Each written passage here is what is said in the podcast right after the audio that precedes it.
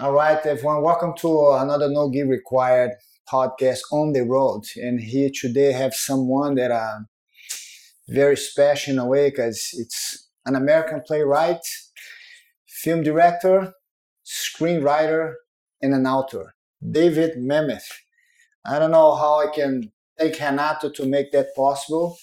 And this is incredible. Also here with me, Jay, as always. Very happy to be here at Street Sports. And uh, it's an incredible time. And, and, David, I have so many questions to you. And um, I knew about you, but I'm start reading and I could not stop reading. And it's too many questions for one podcast.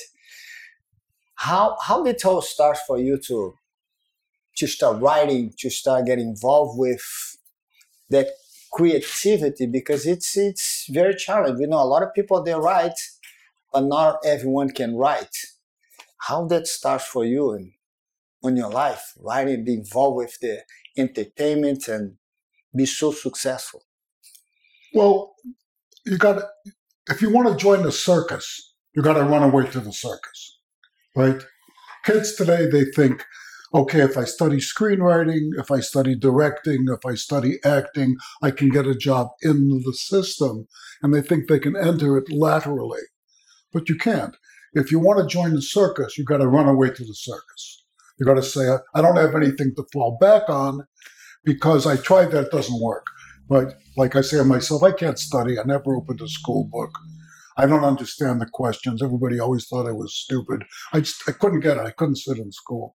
So those are the kids who traditionally ran away to the circus. So if you run away to the circus, you want to be a high wire act. The first thing you, they're going to say is, okay, start start cleaning up the elephant shit, right? So you clean up the elephant shit for a while. Eventually, you talk to the guys. You say, teach me, teach me to do the high wire act. So he says, get away, kid. I don't, I don't want you here. So you don't go away day after day two, you know, two months later, three weeks later, you say, "Let me get your coffee," and after you um, uh, bother him enough, he says, "Ah, fuck it." He says, I'll, "I'll show you one thing." right? So if you're lucky enough to find somebody like that, right, like several people in my life in various fields, and not do here, so I'm going to show you one thing. When you can do that one thing perfectly, I'll show you something else. So that's the way it works in the magic world, right? They, you can't get in. You can't. Uh, you want to apprentice yourself to a master. They're going to say, "Go away," and eventually they'll say, "I'll show you, show you how to do one thing. When you can do one thing perfectly, I'll show you something else." So I always say, somebody could do perfectly the things Nato showed me in three months. Nobody could beat me if I could do those five things perfectly. So that's how you start off in show business. Because it's amazing. Is I, I I love to watch movies, and I never knew a lot of the movies that I saw in my life. You wrote those. Mm. When when when did you get your creativity to be able sometimes and to do so well to translate a novel into a movie, make plays for Broadway, and all of this? How that sinks in on you? How that becomes I wake up today and I have that idea, or I saw something on the street. Yeah, your creative process. That's well, how really that is, That's a very you. good question. The answer is I don't know. I don't know. But like you guys, you know, you told me stories of growing up in Brazil. You get up in the morning, you have to drag Renato out of bed, and you train for five, ten hours a day, every day, every day, every day. Well, if you do that for 50 years, you're probably going to learn something. But I was very, very lucky when I was a kid because um, I had my own theater companies in Chicago. 22 years old, bunch of kids. Uh, William H. Macy was one of them. A lot of wonderful actors, and we got together. We put on plays. So we were all working as I was a cab driver. Macy was a bartender. One of the girls was a B girl. They, uh, everybody had to work for a living. We, we we took our money and we put on these plays. And we started charging money. We said, well, wait a second if I charge everybody two bucks for this play, I'm not going to have to work so hard as a cab driver. So that I started writing plays. And that was back in Chicago. Back in Chicago. So it's just like in the just like in circus. Everybody does everything, right? The clown can also work on a high wire, the juggler, blah, blah, blah. So if you got your own theater company, you say, I got the audience coming, man. I got no play to do next month. Well, somebody better write one. Oh, how about you? Good. So everybody wrote plays. They say, Jesus, if I'm acting it, I can't direct it. The other guy said, fuck it, I'll direct it. So that's how you learn because you learn from the audience because everybody's got an idea, right? You can't tell somebody they're not a good writer. It's too shameful. I don't. I don't want someone to tell me I'm not a good writer. It's devastating. So you really can't teach somebody to write, but the audience can. Because if you're sitting over there, you're watching the play that's perfect, and the audience goes to sleep, you're so humiliated. But on the other hand, you don't take it personally. So if if you're going to stick with it, you say, "Oh Jesus Christ, I'm never going to do that again." So next time you do something else wrong, and next time you do something else wrong, and you learn that the most precious thing in the world is the audience's concentration. They're the ones feeding you to see I did it Yeah, right, I can Because do as a, as a group, you can't trick them. You know, individually they're as stupid as you know me and not you, but you over there. But as a group, you can't trick them. If they got them on the edge of their seat, you better keep their attention. So one of the other things you'll learn is I got on the edge of the seat. I got this wonderful speech. I love the speech. With a speech where the guy says, many, many years ago when I was a kid, right? I love that speech. When you put it on the stage, the audience goes to sleep. So you say, well, I got two choices. I can keep the speech in and starve, or I can take the speech out and learn something. So it's just like like um, Tyson said, right? Everybody's got a pl- plan till they get hit in the head, right? It's and also it's known that you have a Mamet speak. They know when it's people talking there, they know, oh, it, David Mamet wrote that. Yeah. You kind of have a brand in a way, the way you write things. Well, that's just the way. I you know, it's just like painters. You know, why did Chagall paint that way? You know, and and some Picasso painted another way. Could they have painted in different styles? Yeah, that's maybe that's that's the way that they saw. So that's the way that I hear. Was this something you wanted to do when you were young? Oh Like, yeah, I always wanted to tell gags. I love telling gags. I love telling jokes. I love telling stories. So my people have been Jews for like six thousand years. So the way Jews communicate with each other is through jokes and stories, right? So that's the the culture that I grew up with. You know, it's that's the way that we pass on information. It's it, it, it's just it, we could be talking about what goes on in there when you're talking about how Sure. you're all in. Of course. There's no halfway. It's just a complete commitment, and then Oh, you yeah. learn. You learn through the process, and you kind of reinvent yourself along the way. That's Yeah. because You- we we noticed that. I mean, I know, kind of researching you, there was there's uh, directing, there's screenplays, there's writing, there's books, but at the core, you're a storyteller. It's all storytelling. So the question is, what is the form? First, you have to understand the form. So if you can un- so understand the form, that's another thing that I do, and I think that serious people do. If you watch a movie or you listen to a joke, you listen to a song, say, "Wait a second, why did that work?" Or why didn't that work? So one of the things, for example, like my wife and I love watching old movies. We watch an old movie every night and we say, okay, where did it fall apart? How would I have done it differently? So it's easy to see when it's about somebody else. It's very hard to see when it's about yourself because we take our, our work so personally. Because, like, if you said to someone, you know, I just have one small suggestion about your work, they'll respond, oh, then why don't you go fuck yourself? right? But you have so so much of of, of, of, storytelling is is dealing with the shame. And if I got a lot of friends who write for comedy, for television, they say, "What do they do for a living?" They say they spend their work shaving syllables. That's what they do. If there's one extra syllable in the joke, the, the joke doesn't. So they say, "Why does I know this joke is funny? Why doesn't it work?" Right. So they put themselves in the position of the audience. Now, the problem for the, the difficulty for young kids coming up is they never see this stuff with an audience. All the stuff on television, all the stuff in the movies and streaming, you never watch it with an audience. So what you're watching it with is executives. Would you say you take that experience with the audience helped you to write for a movie? Of course, it's the same thing. the form is a little bit different, but the but the um, the philosophy is the same. How do I keep their attention? Mhm. How do I make them wonder what happens next? That's the that's what storytelling is. I say two guys go into a bar, so all of a sudden you're like, yeah, right. So as soon as I say two guys got into a bar, I've got your attention. How do I keep it? So on a play, the only way you can keep it is through the dialogue, right? In a movie, you keep it through telling a story through pictures. You really don't need dialogue in a movie, right? Do you do you some of the things you wrote for a movie? Did you picture which actor will be playing this part? That- that's You have someone like, man, I think I saw this guy in a movie. He might be the right fit for what I'm Well, writing. when I first started doing movies, I had my own company of uh, people I work with in the theater and on, on Broadway in Chicago. So I wrote for them. But after that, I wrote a bunch of movies for hire. And re- the thing is, it really doesn't matter. What you want, and this is, uh, let me talk to the audition process for a second.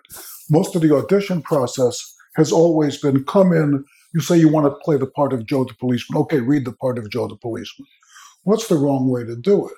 right? Because if I say audition, what you're doing, put on a show for me, right? You haven't you haven't prepared to do that part. You're going to do the most obvious thing.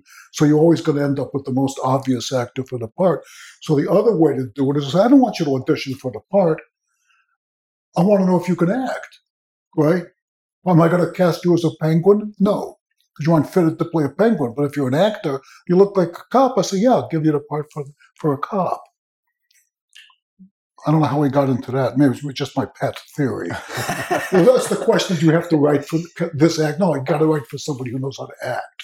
And you know, I we had an opportunity with Renato once, with somewhere in Santa Monica. I think when you have your on your your member and founder of the Atlantic Theater, and I saw a lot of people trying to become an actors, and saw you as a their teacher. And I remember watching them, and in fact, it was me, John, and Renato Yeah, in. the uh, Yeah, yeah. na, na Santa I came to see. Yeah. David teaching the class. Yes, he was teaching the class, and I was impressed. What would be the advice you can give someone that I want to become an actor, I want to be in this business, I don't know how to start? Good. Well, that's good. That's a very that's a legitimate question. So what I would say is start your own theater company because these kids out here we're now in Los Angeles, right? They spend all their lives auditioning. They spend all their lives in acting classes. They're never going anyplace. The way you have to you have to move to the side. It's just like jujitsu. Jujitsu, you don't want to confront it up front. You don't want to put forces against force. Because he's very known. You go to restaurants, a lot of waiters, they send you a portfolio to Yeah. somebody that's in the business, but That's never going to happen. Because what there is here an illusion. You say, I'm so close. Anybody I meet during the day might give me a break if I smile in the right way. Well, no, that's not going to happen. So th- just show business is no different than anything else. The only thing that people want is what they can't have. So they, they can have you, which they'll do, right? Philosophically, sexually, um, every goddamn way from Sunday, they will. The only thing that they, they don't care because anyone that says, I'll do anything, well, so will everybody, right? So there's no way to then you're differentiate no different than anybody else out there. Yeah. I'll, I'll do more everything than anyone else will. Well, so will everybody. So what I would say is start your own theater company. Someone's going to hear about it. If it's good, someone will show up because they want to make a discovery, right? To see like 500 girls or boys look exactly the same and they're all named Jason and Brittany, you got nothing to differentiate them. So the casting process is now, as far as I can tell, all online. So the everybody sends in their what do you Social call it? media and all that information. yeah, yeah, they send in the thing and the casting agent looks and- through it. But what they don't understand is for the casting agent and director, they're looking at it like this: no, no, no, and no, no. It's no. more for how the people look than actually what they can do. Exactly. Well, they don't. They're never going to see what they can do because they're both looking at them. They they're looking for something, but they don't know what they're looking for. Mhm. They can't tell you. So you got to differentiate yourself. So the one thing I tell kids is if you got to be a part of that process, first, don't do it. And secondly, you have to lie. Because if you're auditioning people, after the third person, you can't remember the first person online. And after the 10th person, you just want to kill yourself. you can't remember. So what happens at the end of the day is you got to pick somebody off of a list of 35 uh, social media things. You say, oh, Christ, I don't know. Who's that girl kind of look like an actress? I don't know. Who do you like? So you have to make yourself memorable. And uh, the televangelists in television, they always had big hair, right? Yes. So you'd stop, you'd say, wait a second, what's that? So they got your attention for a second. So one way to get their attention, if you have to go through this process, is do something different. Right? And, the other way is you have to lie on your resume. For example, if you said, um, I was a firefighter in Montana for three and a half years, United States Forest Service. A young woman says that. You say, wow, that's interesting. Hey, who was that firefighter girl? so actors don't want to do this because they think, oh, they can. We have to do things by the book, but there isn't any book. So you you know, um, Mad Max Beyond the Thunderdome. Yes. Yeah, yeah. That's the best line about fighting in the world. You guys know what it is. Yes. Tell them The you won't break the rule. I know you won't break the rules. There aren't any. Yeah. There's no rules. So it's the same thing. It's the same thing in show no rules. There aren't any, right? You got to put. You got to get, get the other guy off balance a little bit. It's something that calls the attention. Do you see what would say the biggest difference from the early days of you working and getting to this business in today's time? Well, what would be? so look, I'm 73, right? So I'm going to say the You same. You don't look like Yeah, 73. no, Oh, yeah? If you say 53, Oh, I'll, I'll very go kind. by that. No But problem. I'm going to say the same thing that every guy who's 73 ever said to anybody, down through history. Any guy who's 73 ever said to some young kid coming up, "You're fucked. It's all over. It's a piece of shit. You missed it. I'm sorry for you." I agree. Uh, Yeah. now let, let's see how this is.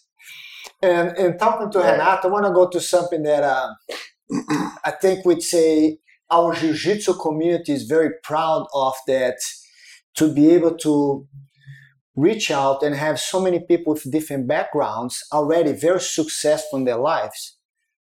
Why jiu-jitsu? Why did you get involved in jiu-jitsu? How that happened? How that Well, in your life? What question. is the impact? Because we all have that impact of jiu-jitsu in our life. What was that for you? Well, for years I worked with an actor called Ed O'Neill. Ed O'Neill is a, a black belt from, Or Rorion- professional Rorion horror. Gracie at Gracie School. and he's been doing jujitsu 30 plus years. And I was working with him in New York. I've worked with him forever since we were kids. And he, he just was talking about studying uh, jujitsu in New York. He says, if you ever move out to Los Angeles, you got to meet these guys. So I said, I'm never moving out to Los Angeles. It's a hellhole. Right here I am.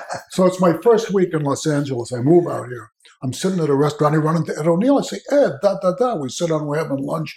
I said, Yeah, you told me about those uh, Brazilian guys. Where are they? He says, They're right there.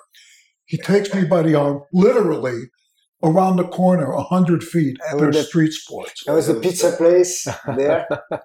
Yeah, from Yeah. Italian. Il Forno, yeah. California. So I said, Well, okay, duh. So we started out, you know, and there we were. It was great. Uh, You know, I, I They wrestled. train wrestled lot. They, they train in the beginning to the white belt to the purple belt. He's What for what to so many times jiu-jitsu. He's put so many times, and he get involved in so many crazy things. Happened at competing uh, MMA challenge and fighting the club in Santa Monica. Then, then he get all this sweat in the gym, gym falling apart.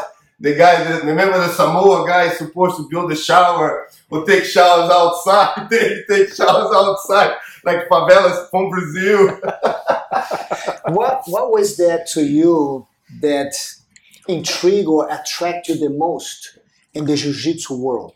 I know having Renato as instructor is amazing because he's I never met anybody who doesn't like him. Yeah. How was that for you? Well, it's wonderful. man, You know, I, I, uh, I was very affected, I think, as a kid because I had a bunch of terrible, terrible teachers. because my teachers told me I was nuts. They told me I, w- I was stupid, and they, they told me I couldn't read. So I always read like mad as a kid. I'd go to the library, so I did for fun, but I never opened a school book. So I used to go to the school, and they'd say, "Oh, you, uh, you know," because we used to read these books. Oh, Dick, see Spot run, run Spot run. Jane, Jane, see Spot run. Dick, Jane. See, that, that's what they. So I'm reading Tolstoy and shit. I'm like nine years old, and I can't read these books. So they put me in these remedial reading classes to teach me how to. So everybody treated me like I was an idiot. So I never went. I never paid any attention in school. But I meant through my life, I met people who, few people who could actually teach. One of them was Nanto, and it made the biggest difference on me, and made me want to be a teacher because I said, "Yeah, I know how to do it bad. Let me see if I can do it good." Right? Never humiliate anyone. Treat them with the utmost respect. Always end on a positive note. Make things simple. Don't ask anyone to do anything you can't do. Yeah, absolutely. Take it easy, a step at a time. Be patient and be brave. So I always enjoy teaching because uh, I know what it's like to have bad teachers. Is there anyone out there on the beginning of your life that inspire you to become a writer, to get involved in the movie? Anyone out there that made a little difference of something that Yeah. you read about it or you see something? It's like, man, that's Yeah, well, it's a good example. Well, there are a couple things. One is there's this improvisational theater in Chicago called Second City, right? It was the most famous, uh, so I guess it still is improvisational theater. And when they were first starting out, in the early year, like 1960, I worked there as a busboy. And so I would see these guys improvising every night. And I'd see them improvising scenes, seven minute comedy, commedio, tragicio scenes. And I, I said, yeah, man, I bet I can do that. So I started. I thought, well, yeah, I can. Then I, I became exposed to the works of uh, Harold Pinter and uh, Samuel Beckett, who were basically doing the same thing. It was almost as if it was a transcription of an improvisation, right? Because most of what passes for playwriting and screenwriting is narration. Narration is, well, Jim, I see you're back from Botswana.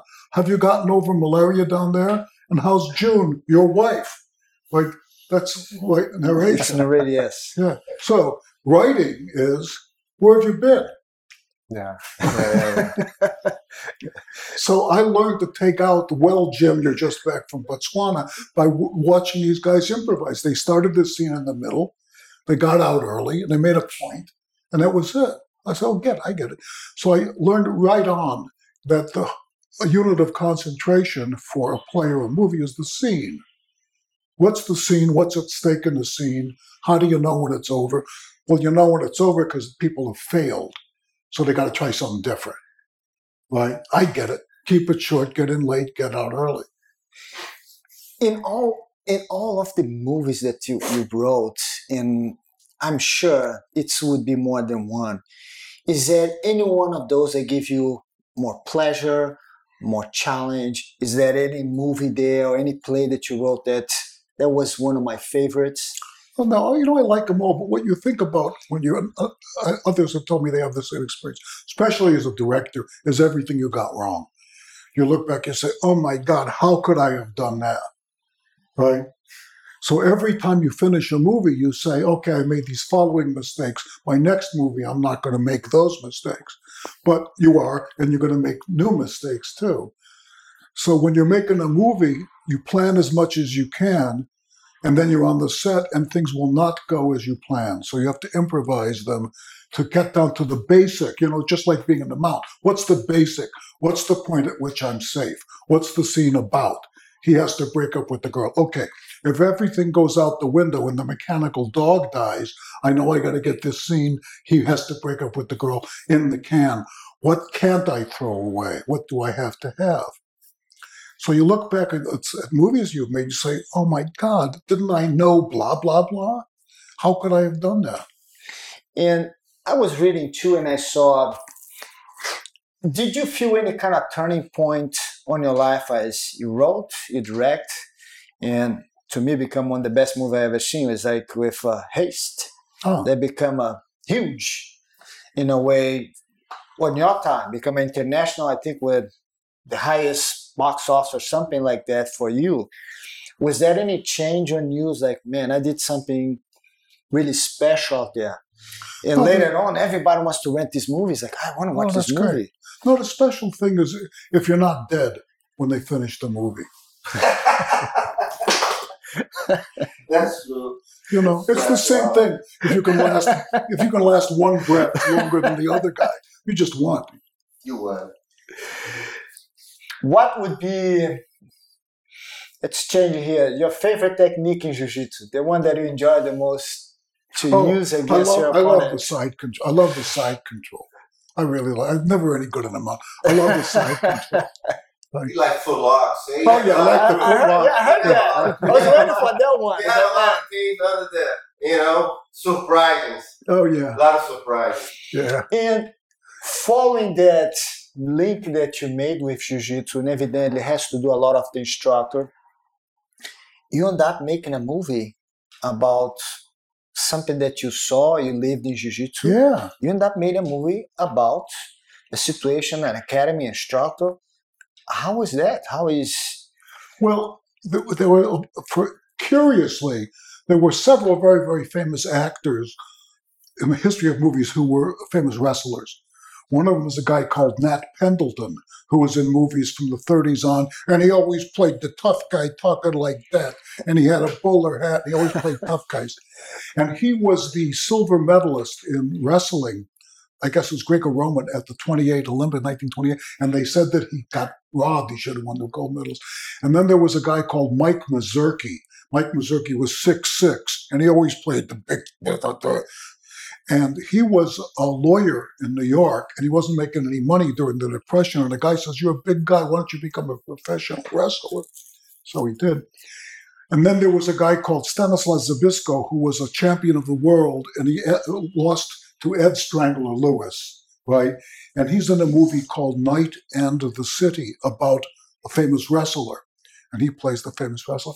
And then my favorite is a guy called Kola Kwariani, who was, uh, I guess he was he was Russian, and he's in a movie called um, The Killing by Stanley Kubrick, and he does this great wrestling routine. And it's my favorite movie, uh, my favorite film noir. And if you look back, he's supposed to be a wrestler who's going to make a disturbance in a um, cafe at a racetrack to distract all the cops, right? And so he does, and he knocks the shit out of them. But then I went back and I found that there's a kinescope, an early recording. That was his routine with two guys. He's supposed to be this big wrestler, which he was, and two guys come out of the audience, and he. It's a beautiful routine. So I always loved wrestling, and I loved fight movies. And I wondered, how do you make a fight movie?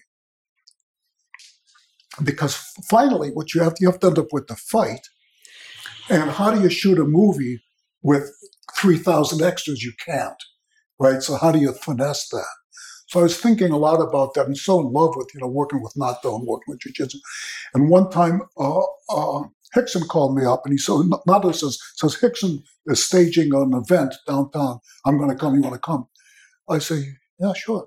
So I, i'm not quite sure what he was trying to try out something right? No, uh, Hicks or Royce? I think no, Royce. it's Rickson. No, oh yeah. yeah, he Yeah. did he did uh, I don't know, he it Oh, was yeah, two yeah, yeah, rounds yeah. fight, Two rounds some of the fight guys. downtown, yeah, It was in a the- theater somewhere yeah, there. Yeah, so- I, I think it was a, remember the? I was a remember. place that they used to do wrestling events. Yeah, yeah, yeah. Yes. You know, maybe it might be the Olympic Stadium. Maybe. Yeah, I think so. So, so he Yeah. says, so he says, so come and sit down with me in the control booth. So I'm watching, watching, watching.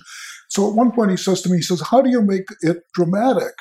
Because we know, you know, if some two guys are tied up, one Mhm. guy might be trying to get an extra quarter inch to get, but you can't show that on TV. The audience needs too much in, in- information. So I, so I came up with this idea. I said, what about if you had like a lottery and every guy get issued a defect?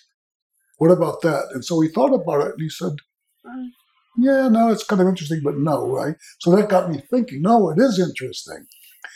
And then some people said, oh, that's not possible. But then Randy Couture won the, won, won the championship with a broken arm. He was hurt. Yeah, Yeah. he was hurt. So that was that was it. I thought, okay, that's a good story. I love I love this world, right? I, you know, as you can tell, as do we all. Yeah. And the movie's beautiful, you know. Yeah, I have so thank many you. opportunities to work with so many good friends. Your brother, Jean Jacques I, Ward. thought- I think, everybody- I think we was have uh, vacation time and I have a teacher like Dave. Everybody enjoy, you know. Uh, Anson Trigg, We have so many guys that you know helping the movie. Daniel Santos, David, I remember David. Who was gonna put you being the grandmaster? yeah, And then I see this guy in the audition, and I'm like, no man. And then why Daniel Santos and Dave? Daniel Dos no, Santos. because we were talking about who's, who's going to play the uh, the sensei, right? He's going to play yeah, the the head same thing. like for several Dan- months i'm yeah. saying we need somebody like danny Inosanto. we need somebody like danny so two months later It's so beautiful. Nata says well what about danny so, It's so beautiful. You Oh, know, it's the so end, the good. movie is so beautiful. Dan, the Guru Dan, uh, he needed this appreciate for us for martial arts. I think for sure. show him like a, the grandmaster. You know, it's Dave giving the opportunities. Really. I, I heard Joe talking to Renato some years ago, and he mentioned to me that when you get into write something, one of the things that you do is you want it to be very realistic. And he was mentioned to me that you even taking a bus to be in a bus to feel how that is in, in LA to write a story He about write something. notes. David write notes here after the play. Give me a pen. Let me write something here. oh no He take a around, walk. He got the buzz. He go everywhere. Yeah, that's No, no, you go. to get into that, I don't know, mood. And he's a great piano guy. He go to the piano to write his songs. yeah that's right He love music, He go that deep in the piano, and he start to take some technique. Like you have your technique, you know how to take the techniques. you take the techniques to that. Is that I would say one of the moments creative time for you? no not though got the story a little bit mixed up which is not unusual because as we know he, he can't speak english right I still know, yeah. No, what I said is when I was first starting, I was doing my plays in Chicago, the critics will say, oh, this guy can't write. He just listens to people on the bus and writes down what they say. And I always thought, well, that's a hell of a compliment. But, Let me ask you: close. Is after all that you've done, did you ever had a chance to speak or heard from these people that said you're not good at that, you cannot do that? That happened in your life and that bump into You don't this? care. No, I know, I know it's You don't care. Yeah, play past it. No. But do you think that in a way was something that end up on the end help you to achieve? No, no, uh, that's a good question. I don't know. No, you know what? I always knew they were wrong. I never doubted for a second. They were just wrong. I felt sorry for them.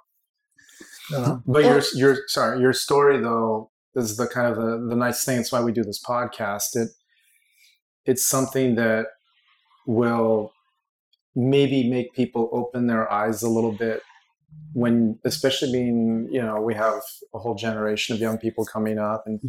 teachers and because I, I remember even for myself most of my teaching was good but there was the occasional teacher here or there that would just say something that would be it could be really positive or it could be horrible and it kind of scars you.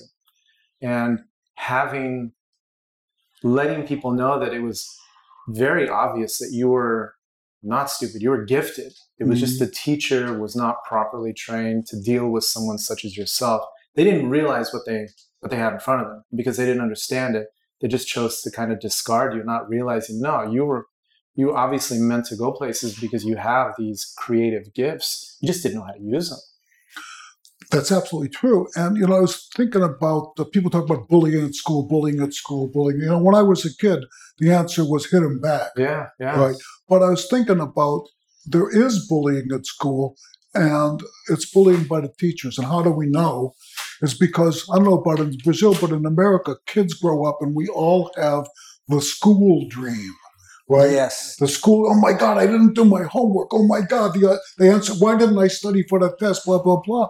This, you have this dream all through your life. So, I mean, not to be Freudian about it, but I say, you know, maybe it's just cause and effect. Because what the teacher says, how dare you, or you fool, or sit in the back of the class, or. And so that's our first interaction with our parents giving us up to the world. And so if our parents give us up to the world, as they have to do, and the first reaction is go fuck yourself, you piece of shit, we remember that. Mm-hmm. And, and it sounds like, in portion of your life was we learned so much on the street by doing, Mhm. not just as a school telling you this is the right way. You learn like not for me, and you end up finding and become successful the way you are. I want to ask you something because I saw that movie I don't know many years ago, and with a lot of stories that I heard from my uncle, I was able to relate it. Walk the dog. Oh, Wag the Dog, yeah. I love that movie. Thanks. How long ago was that, and what made you do that movie write? Because until today, for me, it's very present time. That movie. Well, that was one of the great experiences. Uh, uh, Barry Levinson, I, uh, who directed that movie, I was in, living in Vermont. He called me up. He says, "Listen," he says, "I bought this book. It's called, I think it's called An American Hero, and I want you to adapt that. I say, "What's the story?" He says, "Well, the story is that there's the American president, and he gets in such trouble that he has to pretend to start a war." I said, stop right there. Okay. So I sit down, I write the movie, I send it to him, and five weeks later they were shooting the movie. Oh, well, oh, I forgot the part. He says he gets. I he says, and how he gets in trouble. I said, no, no, don't tell me how he gets in trouble. I know how he gets in trouble. He gets in trouble because he's fucking a Girl Scout.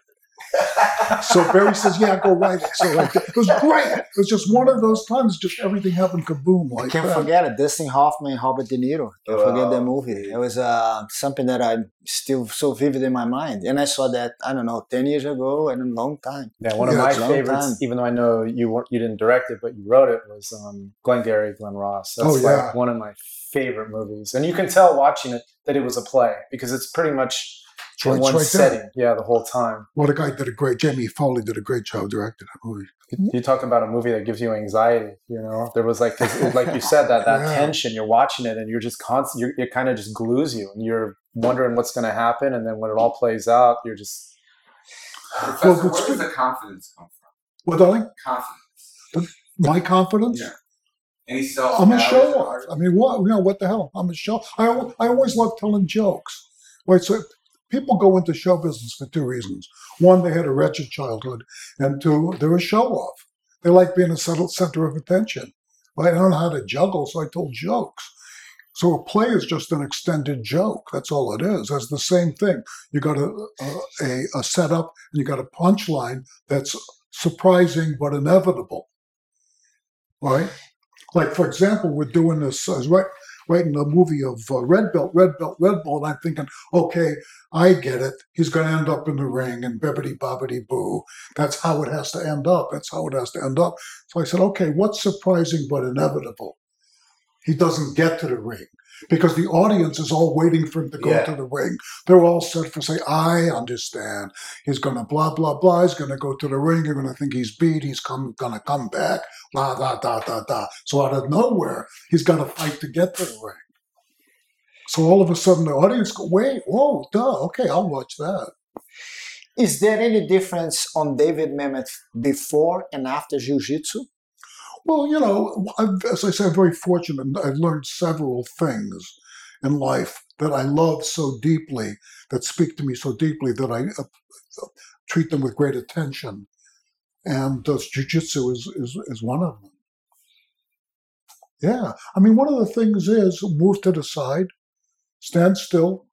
You're not if you're not in trouble, don't go looking for trouble. Stand up straight figure it out, get yourself to a safe place. It's wonderful. And the ask- only other thing is, you don't have to be afraid of anybody. No. No, you might get beat, but you don't have to be afraid. No. Jiu Jitsu give you that. Oh, that's a big guy. Yeah, Uh-huh. bigger the tree, the Yeah. harder the fall. Mean, and if they fall, I'm pretty, we're pretty good on the ground too. Who is David Mamet? I don't know. I have no idea. I like somebody once. Somebody once said to me, they said, "You know, I'd like to be inside your mind for half an hour." I said, "You, you wouldn't like it."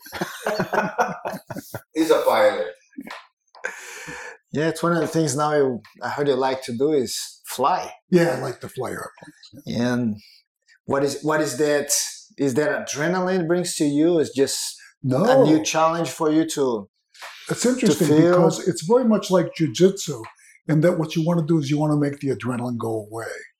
You want to learn little by little. to manage so- that.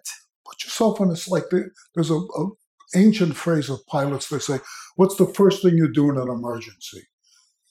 Wind your watch and set your watch." Because you want, just like you know, like a new guy. You know, you tie up with the new guy. He's going to have a heart attack right now. Right, he's going to choke himself out, hyperventilating. so what you have to learn to do is manage the manage the adrenaline, make it go away. Say, I get it. I've been in a situation somewhat like this before. I understand. What's happening to me now? Nothing. Oh, good. Let me take a moment and figure out what to do next. in, in in your whole life is if you could pick some moments that in a very positive way mark to you that you carry with you is there a moment in your life that becomes literally unforgivable that you carry on as a i was like a support for you to keep going for the next project for the next challenge in your life Well, yeah, I'm, sure there are there are a lot of them. I mean, I think the most important moment in my life is I I met my wife in 33 years ago, and I saw her, and I I, I basically said, "Get your coat." And that, so that was, that was the that was the moment, and she did. So that was the moment that changed my life. and So I just said to her like the other day, I said, you know, you're so gorgeous, you're so beautiful, you're so wise, you're so patient with me. Why would you want to go with a schmuck like me? So, so she said, I, I don't know, you seem like a nice enough guy. So was, was, was she right I have no idea, but she thinks so. No, it's uh, it- it's incredible, Dave, because to us that come from another country and never knew how how big jiu-jitsu would get. We knew the value of jiu-jitsu teaching, be able to have the chance to spread this incredible art and which says a, a lifestyle. Mhm. To have and come to America and have so many icons, people that do have a huge impact in what they do to so many people now they become part of jiu-jitsu and also not only impact us but takes jiu-jitsu also to impact other people because just the simple fact that you mention jiu-jitsu to a lot of different audience than our audience make people realize like what is jiu-jitsu? Mhm. if david Mamet does jiu-jitsu it must be something good. Because we we get students in our school that how do you hear about us? Oh i saw david Mamet mention train jiu-jitsu in santa monica great, come on in. Just the fact that you Oh, good. mention one time here and there, we get new students. Um, I don't know how to to start. And uh, first, I want to thank Renato for to Yeah, give thank you. us Thank you.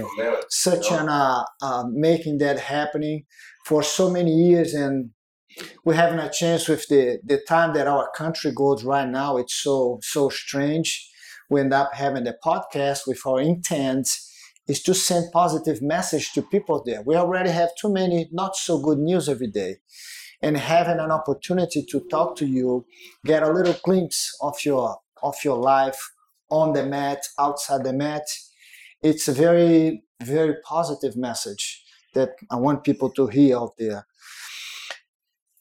Is there any quote that you read or that you have on you from anybody that you use as a tool for something, a quote on your life? Something in a book or something that maybe Bruce Lee said or something that you, a book of somebody who is a writer too, or even a quote, something that you wrote that you mark something that I love every time I read that, every time I heard someone say that carries me on to Well, I mean, I read the Bible, right? I read the Bible every day, and every day I read it, and every year I read it, I say, well, was this book that smart last year? this book has gotten awfully smart. It always seems to be appl- applicable to me that day, which I guess is why it's been around for a while. that's that said it all. David, thank you very much thank for you Thank the you, guys. opportunity A very much. share with us and uh all right guys stay tuned man david Mamet, can you believe it is in our podcast. Thank you guys. See everyone next time.